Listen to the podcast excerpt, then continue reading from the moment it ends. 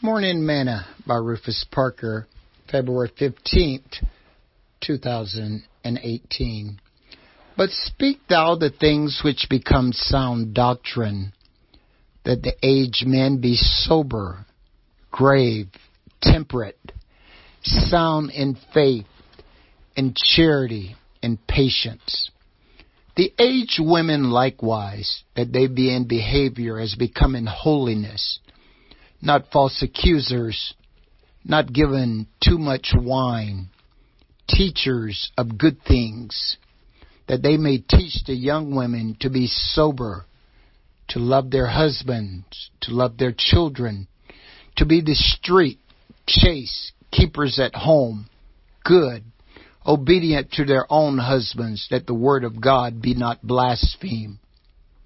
Young men likewise exalt to be sober minded, in all things showing thyself a pattern of good works, and doctrine showing corruptness, gravity, sincerity, sound speech that cannot be condemned, that he that is of the contrary part may be ashamed, having no evil thing to say of you.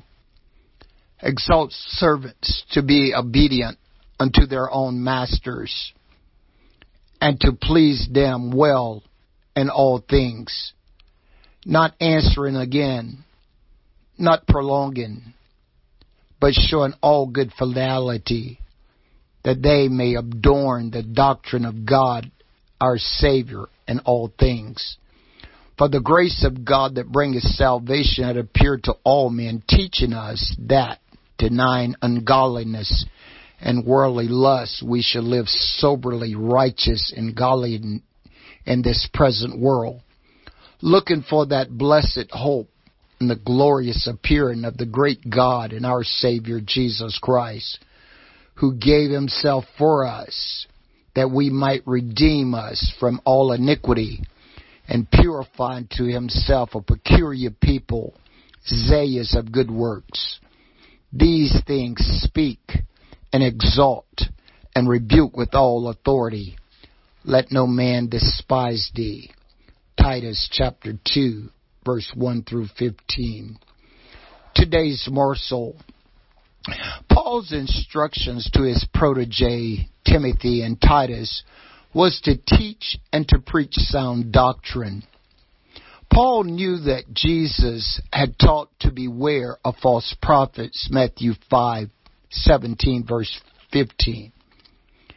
He knew that the Judaized teachers not only taught a false doctrine, but they led an unholy lifestyle as well, much like we see today. He wanted Titus to act directly opposite to their teaching and lifestyle. He wanted him to teach a sound and sacred doctrine and the things which would proceed from it. He must proclaim the truth and illustrate that truth by his life. And that the people must not only be well instructed, but they must be holy in their lives as well, as sound doctrine always produce a good lifestyle. Principles are taught and practiced often go hand in hand. Sing this song with me today. He's changing me, my blessed Savior. I'm not the same person that I used to be. Well, it's been slow going, but there's a knowing that someday perfect I will be. Thought for today. Principles and practices often go hand in hand.